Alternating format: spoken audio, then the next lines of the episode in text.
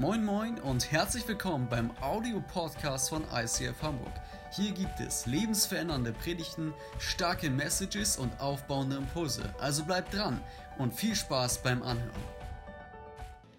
Wow, herzlich willkommen auch von unserer Seite. Schön, dass du wieder von zu Hause mit hier am Start bist. Genauso natürlich wie auch alle, die hier live im Emporio dabei sein können. Trotz der klirrenden Kälte, minus 13 Grad hat mein Auto heute Morgen angezeigt. Und ich habe tatsächlich meiner Frau um 7 Uhr morgens geschrieben, sie soll doch mal bitte schauen, ob äh, die drei Zwergkaninchen noch...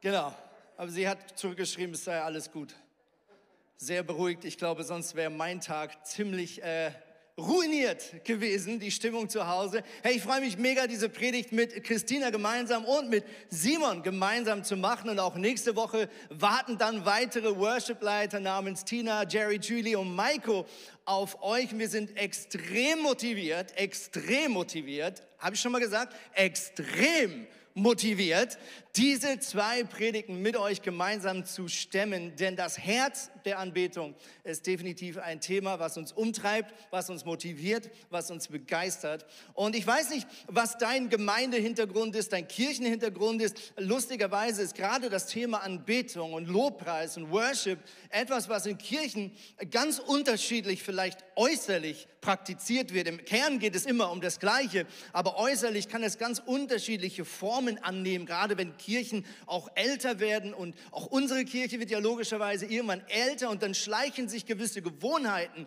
ein, ob man das will oder nicht. Ja, vielleicht sagst du, Worship, das ist für mich der Moment, wo ich auf meinen beiden Füßen stehe, meine Arme sind oben, mir laufen die Tränen runter. Du bist vielleicht ein sehr extrovertierter Mensch und für dich ist Worship körperlich betont. Man singt, man betet in Zungen und so weiter. Es geht mal drei Stunden, mal acht Stunden, mal 14 Stunden und am Montag gehst du zur Arbeit und es tut dir weh, wenn du die Arme runternehmen musst. Warum? Weil die ganzen Bänder sich unterdessen angepasst haben an der Anatomie deines Worship-Stils. Ja, vielleicht kommst du aber auch ganz woanders her und sagst, Anbetung ist für mich etwas, was sehr kontemplativ ist, sehr nach innen gekehrt. Ich bleib vielleicht lieber sitzen und lass mich erstmal einleiten von einem Stück von der Orgel in deiner Kirche. Ja, vielleicht kommst du aus einer freien Brüdergemeinde, wo ich aufgewachsen bin. Da war Anbetung, äh, wurde eingeleitet durch jemand, der nach vorne kam und dann gab es immer ein rotes und ein blaues Buch. Also ganz früher gab es noch das Grüne, das wurde dann irgendwann ersetzt durch das Blaue. Und da waren je so 450 Lieder drin. Also unser Repertoire vom Worship-Team, wisst ihr das gerade? Das haben wir etwa 18 Lieder, 19, 20, die wir so durcheinander spielen, ja? 400 Lieder. Und dann ging der Moderator nach vorne und sagte, wir singen jetzt das Lied Großer Gott, wir loben dich und wir singen die Strophen 1, 5, 18, 47, 71 und 123. Und dann äh, wurde noch gesagt, ob man dazu aufsteht oder nicht. Also zum nächsten Lied bleiben wir alle sitzen oder zum nächsten Lied stehen wir alle auf. Ja? Und dann, wenn du so richtig gesalbt warst und so ein richtiger Kirchenkenner warst, dann war der Lifehack natürlich erstmal alle 440 Lieder zu können. Und zweitens, wenn du richtig gesalbt warst, dann hast du das mehrstimmig gekonnt. Also so ein richtiges Kirchenkind, das hat schon mal so eine Tenorlinie frei singen können, ohne dass es irgendwo mit dem Alt gekreuzt hat. Für die, die wissen, was ich meine. Ja, mit anderen Worten, wir alle haben einen völlig unterschiedlichen Hintergrund und jeder von uns hat eine unterschiedliche Persönlichkeit. Und für den einen ist das Äußerliche und auch das Ausdrücken durch den Körper etwas ganz Natürliches, für jemand anders eher vielleicht sogar etwas Beängstigendes, wenn neben dir einer mit einer Fahne wild herumschwingt in deiner Kirche, dann denkst du so, uh, hoffentlich erwischt mich die Person nicht, ja? Und du denkst, kommt mal alle runter, Habibi, chillt mal ein bisschen, ja? Und lass uns doch mal das Ganze ein bisschen ruhiger angehen lassen. So oder so, glaube ich, wir haben alle das gleiche Dilemma, nämlich, dass wenn wir uns einigen müssten, was ist Worship, was ist Anbetung, dass manch einer von uns wahrscheinlich sagen würde oder vielleicht sogar von Liedern zu Gott. Das gemeinsame Singen von Liedern zu Gott, das ist vielleicht im ersten Moment das, was wir mit Worship in Verbindung bringen. Und ich glaube, da spätestens sehen wir schon das Dilemma. Und wir haben das ganz praktisch die letzten Wochen gemerkt, als nämlich wir dieser Predigtreihe näher kamen. Wir haben die schon vor ein paar Monaten mal so in Kalender eingetragen und dann manchmal ziehen wir die Dinge durch und manchmal merken wir, dass was anderes noch besser passt und manchmal sagt der Heilige Geist, wir sollen die Pläne ändern und dann machen wir das. Aber in diesem Fall kam die Predigtreihe näher und ich ertappte mich selber dabei und auch ganz viele andere Leute sagten, naja, die Predigtreihe macht ja keinen Sinn, wenn man im Saal nicht singen darf. Ja, also diverse Leute haben mir gesagt, gell, diese Worship-Serie, die fällt aus, weil man darf ja gar nicht singen, das macht ja keinen Sinn. Und lustigerweise habe ich mich auch kurz ertappt, bis ich gefühlt eins von der Bratpfanne von Gott auf den Kopf gekriegt habe, weil ich gemerkt habe, es geht doch nicht in erster Linie um das Singen eines Liedes. Anbetung ist etwas, was in allererster Linie in unserem Herz passiert. Anbetung ist im Kern eine Reaktion auf Gottes Gegenwart. Ein logisches Echo auf die Größe und Heiligkeit und Herrlichkeit Gottes. Und das Singen eines Liedes ist vielleicht maximal die kleine Spitze des Eisbergs, die oben schafft, aus dem Wasser herauszusehen.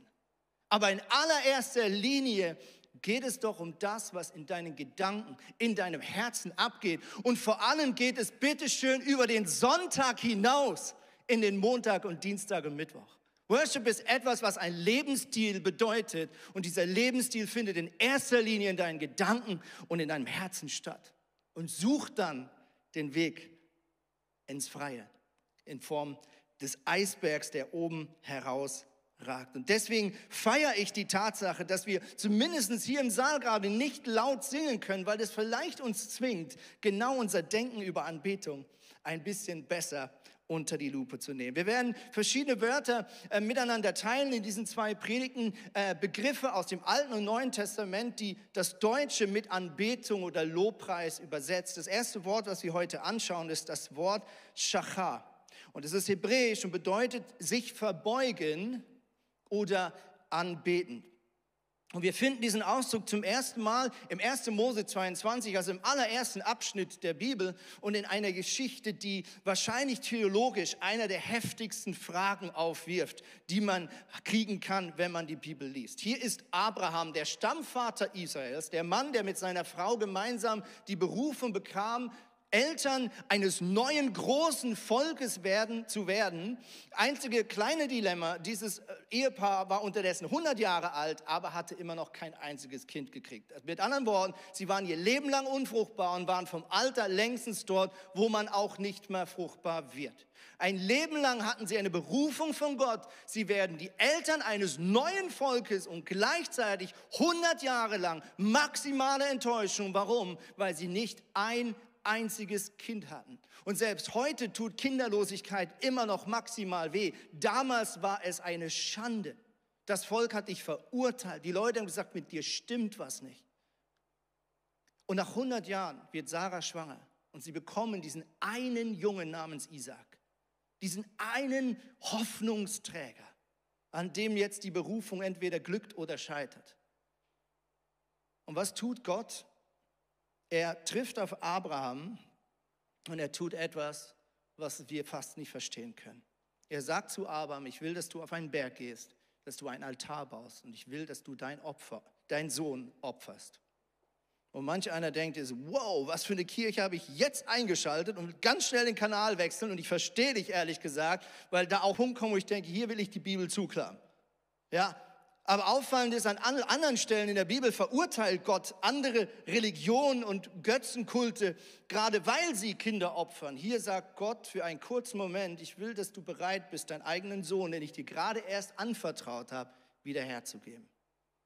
Kenner der Geschichte wissen, die ganze Geschichte geht gut aus. Gott bricht die Übung, Gott sei Dank, ab, bevor es zu spät ist. Und letztlich kommt hier in allererster Linie ein prophetisches Bild zutage was viele tausend Jahre später vollendet wird, als Gott seinen einzigen Sohn namens Jesus für dich und mich opfert. Aber was wir hier auch sehen in diesem Wort anbeten, hier heißt es nämlich, dass Abraham sagt, ihr bleibt hier und passt auf den Esel auf, sagte Abraham zu den beiden Knechten, der Junge und ich gehen auf den Berg, um Gott anzubeten. Wir sind bald wieder zurück, sagt er da noch, obwohl er eigentlich weiß, dass er dann wahrscheinlich alleine zurückkommt. Aber in diesem Wort sehen wir schon eine unglaubliche Bedeutung. Anbetung bedeutet Gott als Gott anzuerkennen. Anbetung bedeutet maximales Vertrauen.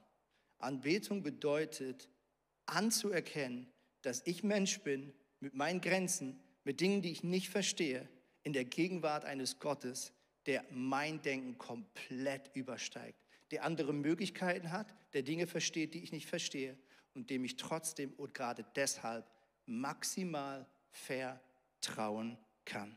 Christina, nimm uns mit in den nächsten Punkt. Yes, ich glaube, genau dieses Thema zieht sich dann von da an so krass durch die Bibel. Eigentlich sehen wir, dass von Anfang an bis zum Ende Anbetung immer wieder ein so zentrales Thema ist zwischen Gott und seinen Leuten.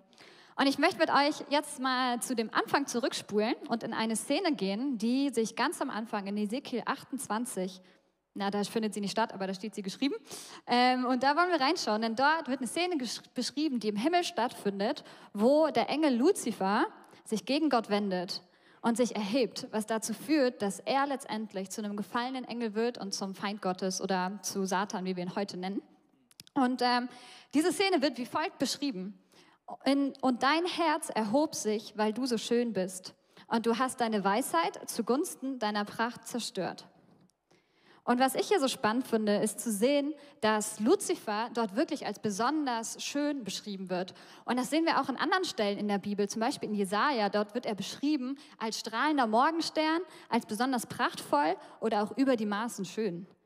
Und ähm, ich glaube, was wir dann hier in Hesekiel lesen, ist, dass er gerade aufgrund dessen, dass er so besonders schön ist, dass er heraussticht, dass er sagt, nein, nicht nur Gott soll erhoben sein, nicht nur Gott soll einen höheren Wert haben als alles andere. Nicht nur Gott soll angebetet werden, sondern auch ich. Und ich glaube, wenn wir das betrachten, wird schnell klar, dass dieser Kampf zwischen Gut und Böse, den es auf der Welt gibt, hey, der war von Anfang an ein Kampf der Anbetung. Es ging die ganze Zeit darum, festzustellen, anzuerkennen, wer Gott ist und wer den höchsten Wert verdient. Und ähm, Bevor wir weitergehen, möchte ich mit euch nochmal eine Definition von Anbetung anschauen. Wie Anni schon sagte, wollen wir ganz viele verschiedene Wörter aus der Bibel uns zusammen angucken. Aber wir haben gesagt, als Worship-Team, wir wollen das in einer Sache einmal zusammenfassen, so wie wir Anbetung definieren. Und das ist der folgende Satz. Anbetung bedeutet etwas den höchsten Wert zuschreiben. Und ich weiß nicht, wie das in deinem Leben ist, aber ich glaube eigentlich, wenn wir ähm, Sachen im hohen Wert zusprechen, dann hat das immer einen extremen Einfluss auf unser ganzes Leben. Wenn du zum Beispiel gesagt hast, hey, Familie ist mir wichtig, dann hat das einen Einfluss auf dein ganzes Leben, glaube ich.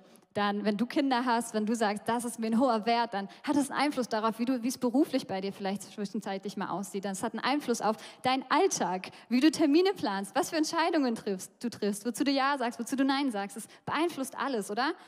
Und ich glaube, genau das sagt das aus. Wenn wir Gott den höchsten Wert zusprechen, dann hat das einen Einfluss auf alle Bereiche. Dann hat das einen Einfluss auf jede Entscheidung, die ich treffe und auf jeden Bereich meines Lebens. Und was ich da so spannend finde, wenn wir das so betrachten, dann ist doch eigentlich klar, Herr, jeder Mensch betet was an, oder? Jeder Mensch spricht doch bestimmten Sachen einen besonders hohen Wert zu. Und es hat eigentlich nichts damit zu tun, ob du Musikalinie in der Herzenshaltung ist. Ich habe zum Beispiel einen Kumpel in Lüneburg, ähm, der ist für mich ein richtig krasses Vorbild, wenn es darum geht, ein anbetendes Herz zu haben und Gott diesen hohen Wert zuzusprechen. Er ist für mich ein richtig starker Anbetungsleiter. Und wisst ihr was? Er kann weder singen noch irgendein Instrument spielen und ist wirklich nicht so begabt da drin. Und Trotzdem ist er mir so ein Vorbild darin, weil er diese Herzenshaltung so krass kultiviert und durch sein Leben mich immer wieder auf Gott hinweist und mich ermutigt, ihm diesen Wert zuzusprechen, immer wieder.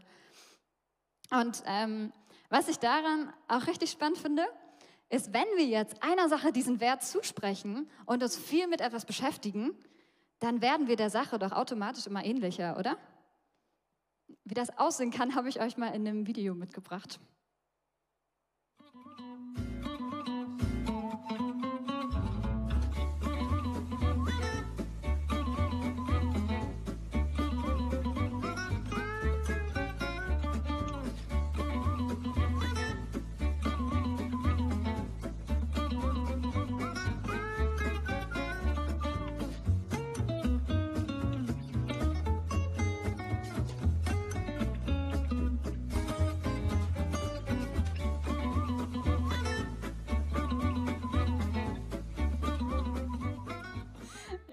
Yes.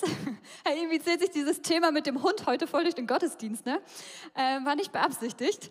Und was ich euch damit sagen möchte, hey, ich glaube, es gilt nicht nur für Hunde und ihre Besitzer, dass die sich ähnlicher werden, sondern für jeden Bereich. Hey, das, worauf wir schauen, womit wir uns beschäftigen, dem werden wir doch automatisch ähnlicher, oder? Ich merke das immer wieder, zum Beispiel in meiner Ehe. Ähm, ja, Chris und ich werden uns um manche Sachen immer ähnlicher irgendwie. Und ein Beispiel dafür ist folgendes. Manchmal entdecke ich mich, wie ich auf einmal anfange fange, zu Berlinern. Und so Sätze mit, ich mache hier irgendwas zu sagen, ich, ich kann nicht gut Berlinern, aber ich fange damit an, weil Chris äh, diverse Jahre seines Lebens in Berlin verbracht hat und immer wieder in manchen Situationen anfängt zu Berlinern. Und einfach, weil er mir wichtig ist, weil wir viel Zeit verbringen, ich fühle mich auf ihn fokussiert, klar werde ich ihm irgendwie ähnlicher und übernehme Sachen von ihm.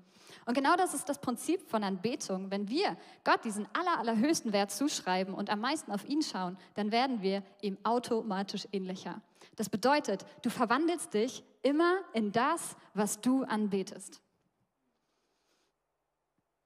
Und ich glaube, das ist so kraftvoll und mir so ein Anliegen, ähm, weil ich persönlich das jahrelang irgendwie überhaupt nicht verstanden habe und jahrelang, ehrlich gesagt, mit ähm, Sachen in meinem Leben rumgelaufen bin, die nicht gut waren und mit aller Kraft immer wieder versucht habe, da rauszukommen und irgendwie an mir selber zu arbeiten, mich mehr anzustrengen, mich nochmal hinzusetzen und irgendwie in diese Form zu passen, in dieses Bild, das ich von mir hatte, dem ich eigentlich entsprechen wollte. Und wisst ihr was, es hat nicht geklappt. Und wisst ihr auch warum? Weil Gott nie gesagt hat, wir sollen uns mehr anstrengen, weil Gott gesagt hat, wir sollen auf ihn schauen und ihn anbeten und dann werden wir uns automatisch in sein Ebenbild verwandeln. Es ist nicht anstrengend, es ist einfach eine Begegnung mit seiner Herrlichkeit, die uns verändert. Und ähm, ich habe euch einen Vers mitgebracht, der das nochmal ganz cool zusammenfasst eigentlich. Das ist in 2. Korinther 3, Vers 18. Wir aber alle sehen mit unverhülltem Angesicht die Herrlichkeit des Herrn wie in einem Spiegel und werden in dasselbe Bild verwandelt von Herrlichkeit zu Herrlichkeit, ganz wie der Geist des Herrn wirkt. Und das drückt doch genau das aus. Wir werden verwandelt in sein Ebenbild dadurch, dass wir seine Herrlichkeit sehen, dadurch, dass wir seine Nähe suchen und dieser Begegnung mit seinem Angesicht einen richtig hohen Wert, den höchsten Wert zusprechen. Und ich möchte mit euch noch mal ein bisschen weiter reingehen in den Vers ähm, und habe euch dafür mal diesen wunderschönen Spiegel mitgebracht. Und mir ist nämlich aufgefallen bei dem Vers, da steht ja, ich sehe Gottes Herrlichkeit wie in einem Spiegel, richtig? Und ich weiß nicht, euch ist auch klar, dass ich mich dort selber ja sehe, wenn ich reinschaue. Hä? Aber da steht, wir sehen Gottes Herrlichkeit wie in einem Spiegel. Und ich glaube, das steht dort genau so und das ist auch richtig so. Weil Gott hat dich in seinem Ebenbild geschaffen. Er hat, als er dich geschaffen hat, seine Herrlichkeit, seine Schönheit in dich hineingelegt. Und Gott ist nicht fern. Hey, erst recht, nachdem der Heilige Geist auf die Welt gekommen ist, hat er seine Schönheit und hat er seinen Geist wohin gepflanzt? In uns. Das heißt, Gott wohnt in uns. Und so heißt es auch in 1. Kolosser, Christus in mir, die Hoffnung auf Herrlichkeit. Die Hoffnung auf Herrlichkeit ist in mich ausgegossen, ist in mir. Das ist meine Identität. Und deswegen, glaube ich, kann wir selbstbewusst in diesen Spiegel schauen. Deswegen kannst du da selbstbewusst reinschauen und sagen, ja, ich sehe Gottes Herrlichkeit wie in einem Spiegel. Und kannst dich damit abgleichen und schauen, ob du diese Herrlichkeit widerspiegelst oder ob dort Sachen sind, die vielleicht in Ordnung gebracht werden müssen. Und ähm, was ich auch mega faszinierend fand in diesem Vers ist, dass dort steht, äh, mit unverhülltem Angesicht sehen wir Gottes Herrlichkeit, stand da ja, ne? Ich glaube, an die Ladies, äh, eine gute moderne Übersetzung wäre vielleicht, ohne Make-up können wir Gottes Herrlichkeit sehen. Hey, versuch nicht irgendwas abzudecken oder zu retuschieren oder zu verheimlichen oder zu verstecken. Ich glaube, Gott möchte genau diese Punkte, die wir entdecken, wenn wir in diesen Spiegel schauen, die nicht in Ordnung sind, genau diese Punkte möchte er berühren und genau dort möchte er uns begegnen. Und er sagt nicht, hey, ui, was ist denn das für ein Spiegelbild? Was ist denn falsch mit dir? Sondern er schaut dich an und er sagt, hey mein Kind, was ist passiert, dass dort was nicht in Ordnung ist? Was hat dich verletzt? Wo glaubst du eine Lüge? Wo hast du dich mit falschen Sachen gefüllt einfach?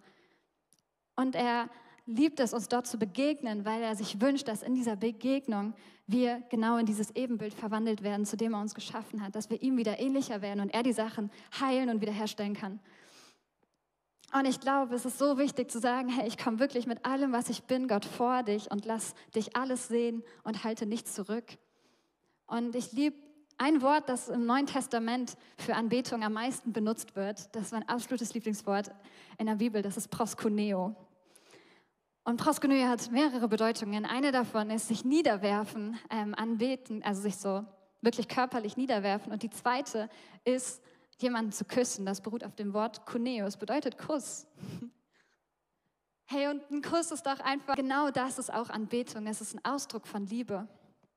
Und es ist eine intime Begegnung, ein intimer Moment. Es hat nichts mit einem Blinden sich irgendwas unterordnen oder runtersingen zu tun, sondern es ist ein intimer Moment, eine intime Begegnung, wenn du in diesen Spiegel schaust. Und ich habe mal eine Definition von Intimität gehört, die ich so liebe. Die beruht auf dem englischen Wort Intimacy. Into me you see. Und ich glaube, genau das ist das, woran Gott uns ruft, wenn er sagt, ich suche Leute, die mich wahrhaftig anbeten. Er, sucht uns, dass wir in diesen Spiegel schauen und sagen, hey Gott, in mich, schau in mich hinein und sag mir, was du, was du siehst. Zeig mir, was du siehst, was noch ich noch nicht mal sehe.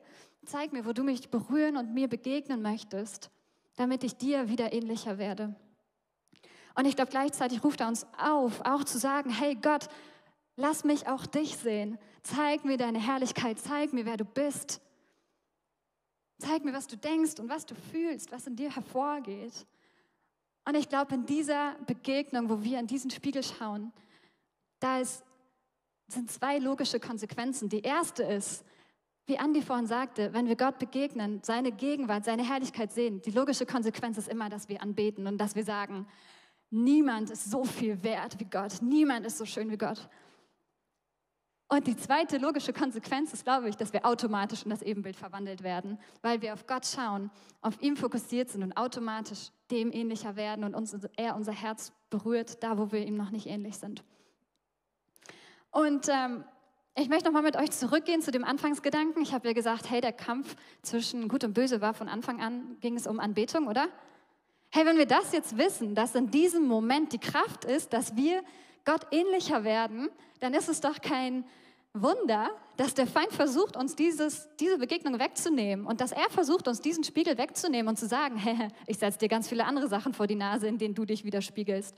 Und diese Sachen wollen dann dir sagen, wer du sein sollst, wollen, dass du dich damit abgleichst und nicht mehr mit Gottes Spiegel, nicht mehr mit seinem Bild. Hm. Aber Gott ruft uns so dazu auf zu sagen, hey, wir schauen einfach in diesen Spiegel, wir beten Gott an und sagen, er hat den höchsten Wert. Und wisst ihr, ich glaube, die beste Taktik gegen den Feind ist einfach ihn zu ignorieren. Und einfach in diesen Spiegel zu schauen und mit ihm eine Begegnung zu suchen. Und ähm, wir wollen jetzt nochmal vor allem konkret anschauen, was dann in uns vorgeht, wenn wir Gott begegnen, wenn wir auch am Sonntagmorgen hier zusammenkommen und Lobpreis machen und Gottes Herrlichkeit suchen. Und da wird uns Simon jetzt mit hineinnehmen.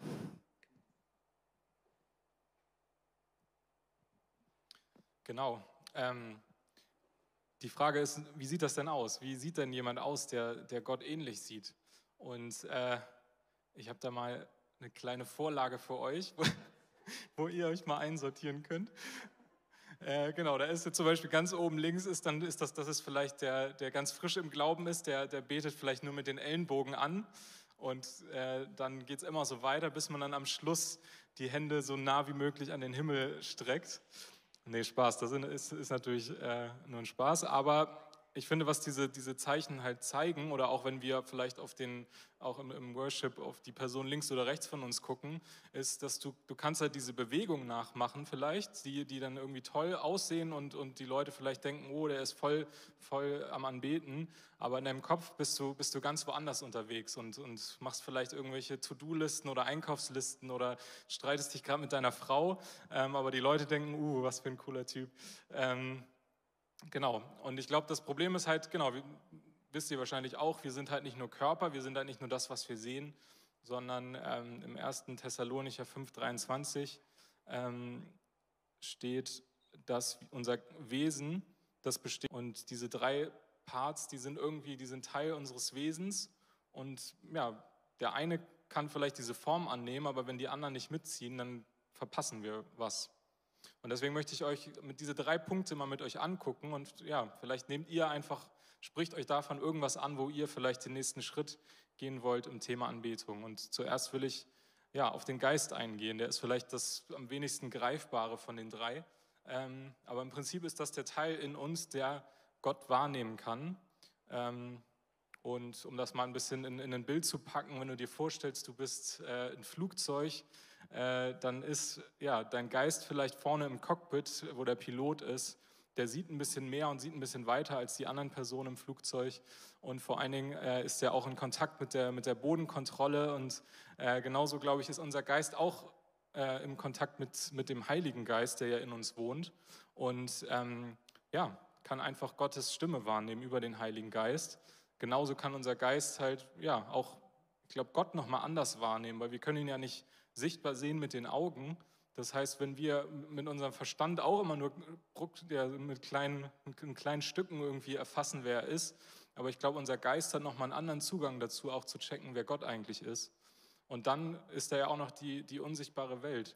So, das, was alles, ja, was wir auch im, im Worship manchmal, was wir singen, so Gott kämpft unsere Kämpfe, aber das sind ja häufig gar nicht, gar nicht nur reale Kämpfe äh, auf der Welt, sondern das sind, sind ja häufig geistige Kämpfe, wo wir, ähm, ja, wo wir daran glauben, dass Gott ähm, ja, da auch am Wirken ist. Und das können wir nicht sehen häufig, ähm, aber unser Geist, der kann das wahrnehmen. Und da ist vielleicht jeder an einem unterschiedlichen, ja, oder ist unterschiedlich sensibel, aber ich will euch einfach einladen und ermutigen, ähm, auch in dem Bereich, auch im, im, Thema Anbetung, Gott zu fragen, dass er eure geistigen Augen und Ohren öffnet, Lobpreis nicht nur ist, ähm, ja, irgendwie Lieder ähm, von vorne bis hinten runter zu singen, sondern auch all die anderen Sachen wahrzunehmen, die vielleicht gerade passieren oder die Gott euch zeigen möchte. Genau, weiter geht's mit der Seele. Ähm, Genau, die Seele ist im Prinzip unsere, unsere Persönlichkeit, das, was uns ausmacht.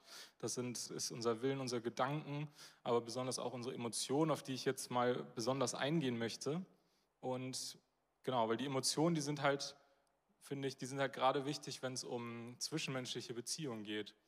Ähm, weil wenn du dir da mal die Emotionen rausdenkst, dann äh, ist das im Prinzip so, als würden zwei Roboter kommunizieren. Dann ist da nur noch Informationsaustausch, ich will das von dir oder genau, das ist irgendwie, das ist nichts Menschliches mehr. Und das Lebendige, das kommt heute Emotion. Und deswegen finde ich so spannend, dass, äh, wenn wir in die Bibel gucken und uns die Psalmen angucken, dass die, ja, das sind ja, das sind ja im Prinzip die einzigen Worship-Songs, die wir so in der Bibel finden. Ähm, da da stecken so viele Emotionen drin. Da, da legen die, ja, die Psalmisten, die das geschrieben haben, da legen die alles rein, auch an Unverständnis gegenüber Gott, an Verzweiflung, an Angst, aber genauso auch ähm, Begeisterung, Faszination, Freude. Das wird da alles zum Ausdruck gebracht. Und deswegen glaube ich, dass, dass wir auch im, Worship was verpassen, wenn wir unsere Emotionen da ausklammern ähm, und das ja, dass die da Raum haben dürfen. Ob das jetzt positive oder negative sind, ich glaube, Gott kommt damit klar und ich, er will, glaube ich, uns echt begegnen, so wie du auch einer Person ähm, echt begegnen wirst und, und merkst, wenn die sich irgendwie verstellt vor dir oder sich komisch verhält, dann, äh, dann fühlt sich das irgendwie komisch an. Und ich glaube, Gott möchte ja wirklich unsere Emotionen so haben, wie sie gerade sind. Und ich glaube, es ist auch interessant, weil selbst wenn wir in Worship gehen und wir merken irgendwie, uns geht es irgendwie komisch, da, sind, da ist irgendein Schmerz kommt hoch oder wir fühlen uns irgendwie unwohl, das kann halt auch ein, ähm, ja, ein Punkt sein, wo Gott vielleicht ja, eine Wunde in deinem Herz möchte oder ein Thema irgendwie auffühlen möchte, wo er dann in dieser Worship-Zeit dir vielleicht Heilung schenkt. Genau, und zu guter Letzt kommen wir zurück zum Körper. Ähm, und der ist natürlich trotzdem wichtig, auch wenn das jetzt am Anfang so ein bisschen äh, ja, witzig dargestellt wurde mit diesen, äh, ja, mit diesen Zeichen. Aber in unserem Körper wohnt unsere Seele, in unserem Körper wohnt unser Geist und alles, was wir irgendwie machen auf dieser Welt, das können wir nur da tun, wo unser Körper ist und auch nur durch unseren Körper tun. Und deswegen glaube ich, können wir nicht einfach sagen, wenn wir an, an Anbetung denken, so mein Geist, meine Seele, die betet ja schon an, dann kann mein Körper ja Pause machen und irgendwie mal eine Runde, eine Runde chillen. So, ich glaube, das, das funktioniert nicht. Und ähm, ja, selbst wenn wir vielleicht als Norddeutsche, und da zähle ich mich dann auch zu, vielleicht da manchmal ein bisschen reservierter sind und dann sagen, ja, ein, Nicken ist doch Begrüßung genug, äh, ähm, glaube ich trotzdem, ja, das ist wie im Zwischenmenschlichen. Du kannst halt nicht nicht kommunizieren. Selbst wenn du jemand, durch jemanden durchguckst oder mit verschränkten Armen da stehst und ihn versuchst zu ignorieren, kommunizierst du ihm trotzdem irgendwas. Und ich glaube, ähm, ja, oder andere Situationen, wenn du jetzt an vor Corona denkst, an, an Fußballspiele, an Konzerte, da sind genauso auch immer, wenn, wenn Menschen von was begeistert sind, dann drückt sich das aus, dann, dann reagieren die darauf, dann, äh, dann jubeln sie, dann schreien sie, dann tanzen sie und ähm, das ist irgendwie unnatürlich, wenn wir an Anbetung denken und dann das auf einmal komplett ausklammern. Jetzt kannst du natürlich sagen, äh, okay, aber was hat, was hat Gott denn jetzt davon, dass ich ihm meine, meine Hand hinstrecke? Warum will er denn, dass ich jetzt mich vor ihm beuge? Also was, was, was bringt ihm das? Und äh, ja, die Frage würde ich gerne umdrehen und mal darauf schauen, wie, wie reagiert denn Gott auf uns? Und dafür lass uns mal Zephania 3, Vers 17 angucken. Da steht nämlich, der Herr, euer Gott, ist in eurer Mitte und was für ein starker Retter ist er. Von ganzem Herzen freut er sich über euch, weil er euch liebt, redet er nicht länger über eure Schuld, ja, er jubelt, wenn er an euch denkt. Und ja, Gott freut sich von ganzem Herzen über uns und jubelt, wenn er an uns denkt. Und dieses Jubeln äh, im, im, Urtext heißt, habe hab ich irgendwie rausgefunden, dass das, das heißt noch mehr als nur rufen. Das, das ist eigentlich so wie vor Freude springen oder tanzen. Das heißt, das ist so, wie Gott auf uns reagiert. Und ich finde, mit, wenn man sich manchmal solche, solche Bibelstellen anguckt oder guckt, wie Gott auf uns reagiert, dann, dann fällt, einem das, fällt mir das viel leichter, auch in den, in den Worship zu gehen und äh, auch mit Begeisterung auf Gott zu reagieren. Und eine andere Stelle im Neuen Testament, die will ich mit euch, mit, mit euch nochmal angucken, das ist die Stelle, wo Jesus den Jüngern die Füße wäscht. Und genau, in dieser Geschichte steckt natürlich ja auch ganz viel, auch ganz viel Symbolisches. Aber ich finde einfach so crazy, wenn man sich vorstellt, dass da dieser heilige Gott, der Schöpfer des ganzen Universums, der wird Mensch, der kommt auf die Erde und der kniet sich nieder vor seinen Jüngern, er geht auf seine Knie und wäscht den Jüngern die dreckigen Füße. Und das ist, wie Gott uns begegnet. Das ist die Haltung, die Gott uns gegenüber aus Liebe einnimmt. Und äh, ich finde, das ist einfach so faszinierend, wo ich dann sage, wie kann ich noch auf meinen Füßen bleiben und mich nicht auch vor ihm niederknien, vor diesem heiligen, großen Gott, der sich nicht zu schade ist, ähm, ja, alles für mich zu geben. Und ja, ich glaube, das ist irgendwie der Schlüssel, dass wir, ja, was Christina auch schon gesagt hat, wenn wir darauf schauen, auf, auf Jesus schauen und das, das, wie er uns begegnet, wie, wie er ist auf seine Heiligkeit und unsere Anbetung dann eine Reaktion darauf ist, ich glaube, dann wird es, wird, wird es immer echter und immer natürlicher für uns. Dann müssen wir nicht darauf gucken, welche Form wir annehmen müssen oder uns irgendwie verkrampfen, was wir an uns optimieren können, sondern ich glaube, Anbetung ist Beziehung und Anbetung ist eine Reaktion auf das, ja, wie Gott uns zuerst geliebt hat. Wow, vielen, vielen Dank, Simon, und vielen Dank, Christina, für diese, ja, unglaublich wertvollen Gedanken. Und ich glaube, manch einer denkt, okay, jetzt weiß ich, warum die mit so viel Leidenschaft und mit so viel Überzeugung da oben stehen. Das ist nicht nur einfach eine Begeisterung für Musik machen, sondern ich glaube, wir alle spüren, hier ist etwas, was im Herzen gewachsen ist und was hier zum Segen wird, auch für dein und mein Leben und für uns als Kirche. Ich bin so begeistert über jedes einzelne Herz. Hey, äh, ich möchte an dem Gedanken anknüpfen zum Schluss, den Simon gerade gesagt hat, weil äh, das Bild mit dem Fußballstadion tatsächlich etwas ist, was ich mich gut daran erinnern kann. Ich war ganz frisch hier in dieser Stadt angekommen. Ich wurde vorgewarnt, beziehungsweise ich bin ja in Lemgo aufgewachsen. Das ist so auf der Höhe von Bielefeld, also schon so ein bisschen äh, norddeutsches Klima ähm, von der Mentalität. Noch nicht ganz wie hier, aber auch nicht ganz so wie im Süden. Auf jeden Fall. Ich wurde vorgewarnt. Ich kam zurück aus der Schweiz Denkt dran, die Norddeutschen, die sind vielleicht nicht ganz so extrovertiert. Und ich bin ins Stadion gegangen, in ein Spiel vom HSV, damals noch erste Liga, für die, die sich noch daran erinnern können an diese Zeiten. Ähm, und äh, ich war wirklich gespannt, weil ich mir dachte, jetzt kommt der große Test. Ja, hält die norddeutsche Kühle auch der Fußballbegeisterung stand? Oder ändert sich dann vielleicht doch auch die neudeutsche, norddeutsche Mentalität. Und tatsächlich, das Spiel fing an und abgesehen vom Block da unten war da schon wirklich schattiges Klima. Also nicht nur draußen, es war wirklich äh, sehr unangenehm kalt, sondern ich saß hinter so einer Familie, da war ein Vater mit seiner Ehefrau und einem Jungen. Und äh, ganz ehrlich, ich hatte wirklich ein großes Fragezeichen, warum man mit so einer Laune in ein Fußballstadion geht. Die haben praktisch das Bild, äh, das Spiel kaum mitverfolgt. Der Vater, der blickte die ganze Zeit aufs Handy, hat seine Frau komplett ignoriert. Ich dachte, okay, wahrscheinlich haben die heftigen Streit gehabt auf dem Hinweg. Und so verlief dieses Spiel auch mich um mich herum. Die meisten saßen, haben ihr Bierchen getrunken, ein bisschen geschnackt, aufs Handy gestarrt, bis das 1 zu 0 fiel. Irgendwo in der 60., 70. Minute.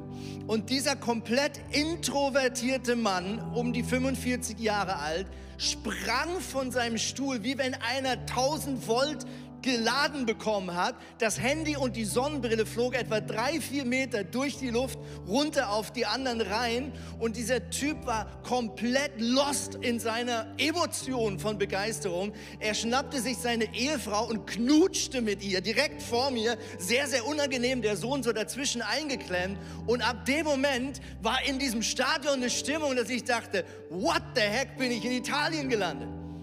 Und dem Moment habe ich mir gesagt, wenn ich hier eine Kirche baue, dann weiß ich, dass wenn wir worshipen, dass wir durchaus auch eine richtig gute Stimmung haben können.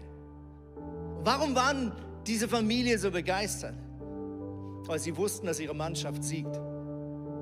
Und das ist doch genau der Punkt. Warum nennen wir unsere Gottesdienste Celebration, Feier? Weil wir glauben, dass Gottesdienste Siegesfeiern sein dürfen. Wir kommen Sonntag für Sonntag zusammen, um uns daran zu erinnern, dass Jesus vor über 2000 Jahren diesen dämlichen Luzifer ein für alle Mal besiegt hat und du und ich Teil dieses Gewinnerteams sind und uns dieser Sieg niemand mehr wegnehmen kann. Selbst der Tod nicht, selbst Anfeindung nicht, selbst Enttäuschung nicht, selbst das immer wieder Hinfallen nicht. Wir haben gesiegt. Warum? Weil Jesus ultimativ für uns gesiegt hat. Und deswegen glauben wir, ist Anbetung so wichtig, weil wir unsere sichtbare und unsichtbare Welt daran erinnern, wer Gott ist und welche Autorität er hat in deinem und in meinem Leben. Deswegen möchte ich dich herausfordern. Ja, wenn du eine extrovertierte Person bist, die es liebt zu stehen und die Arme hochzureißen, vielleicht lässt du dich heute mal herausfordern, sitzen zu bleiben und mehr das zu suchen, was in deinen Gedanken abgeht. Jemand anders, der vielleicht bisher die Arme unten lässt, sagt sich, naja, ich kann ja mal die Ellbogen flattern. Level 1, ja? Und am zweiten Sonntag denkst du, oh, mal gucken, was passiert. Ich so ein bisschen den Arm hochheben. Und dabei geht es nicht um Gott tatsächlich. Gott braucht dein Worship nicht. Gott braucht dein Worship nicht. Sonst wäre er nicht Gott, wenn er was brauchen würde von uns Menschen. Er braucht dich nicht. Du brauchst Worship. Ich brauche Worship. Wir brauchen das. Das ist der Punkt. Mit uns passiert etwas, wenn wir anbeten.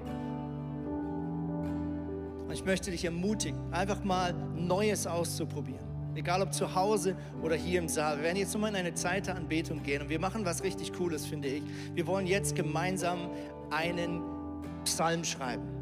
Wir nutzen das Tool, was wir oft benutzen hier in der Celebration, Slido. Du kannst dein Handy nochmal zücken, egal ob hier im Saal oder von zu Hause. Und wir schreiben jetzt zusammen den neuen Worship-Hit 2021. Er wird die ganze Welt überfluten. Es wird Millionen von Downloads geben auf Spotify.